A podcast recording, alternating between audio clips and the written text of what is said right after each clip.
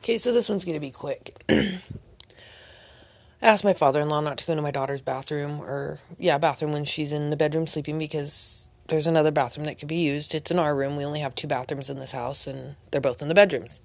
Anyways, he went in there this morning, and I asked him again. I said, Could you please not do that?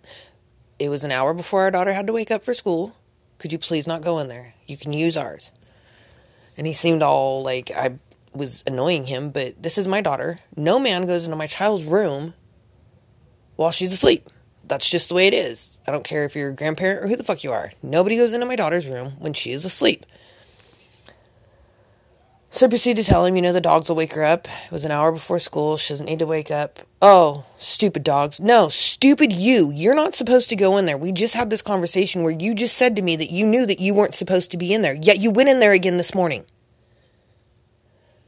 I'm beyond pissed. I'm beyond irritated, and I'm ready for him to fucking leave. I'm almost to the point where I'm gonna say something where he's just gonna leave because I'm fucking done. Anyways, that's my one minute and a half or whatever fucking rant about fucking father in laws. For the record, folks, family should never stay with you. They should always stay in a motel. If they are staying longer than a week, they must stay in a hotel.